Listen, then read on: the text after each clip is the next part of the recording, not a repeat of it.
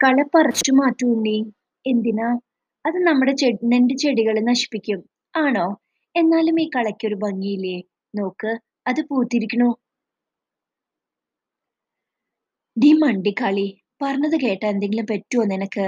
എല്ലാത്തിനും ഒരു തർക്കുത്തരം. എന്നാലും ഒരു ലോജിക്ക് വേണ്ടേ അമ്മേ? പാവം കള. അതിനറിയോ? അതിനെ ഒന്നിനും കൊള്ളില്ലാന്ന് എന്തൊരു കുട്ടിയാണിത്. എല്ലാത്തിനും വർത്തമാനം തർക്കുത്തരം എങ്ങനെയാ നീയൊക്കെ ഒരു വീട്ടിൽ പോവുക?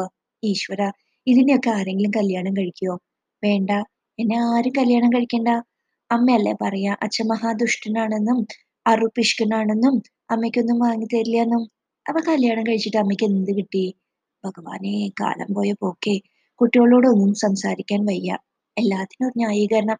നീ ആ കള മാറ്റൂ എന്നിട്ട് അവൻ വാക്തർക്കാം പാവം കള. നോക്ക് എന്ത് ഭംഗിയാണ് ഈ പൂവ്? ഞാൻ ആലോചിക്കായിരുന്നു ഈ കള പോലെയല്ലേ അമ്മേ സന്തോഷവും തുടങ്ങിയ എല്ലാ സ്ഥലത്തും പടരും. അതുകൊണ്ടാണോ അമ്മ എന്റെ കല്യാണത്തെ കുറിച്ച് പറഞ്ഞത്? എന്റെ സന്തോഷം ഇല്ലാണ്ടാവാൻ. ഞാനൊന്നും പറഞ്ഞില്ലേ? പോയി ഹോംവർക്ക് ചെയ്യൂ. കഴുത ഇതെന്റെ സന്തതി തന്നെയാണോ? അച്ഛമ്മങ്ങളുടെ സ്വഭാവമാണ്. പറഞ്ഞിട്ട് കാര്യമില്ല. അമ്മ തിടുക്കത്തിൽ അടുക്കളേക്ക് നടന്നു. ഉണ്ണിമായ വീണ്ടും കളയോട് സംസാരം തുടർന്നു.